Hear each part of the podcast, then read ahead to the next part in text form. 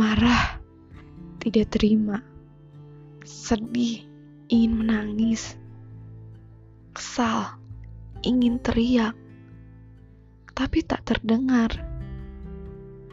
Suaraku sudah hilang bersama kepercayaan. Pada akhirnya, aku hanya bisa diam, diam, dan tenggelam karena keadaan.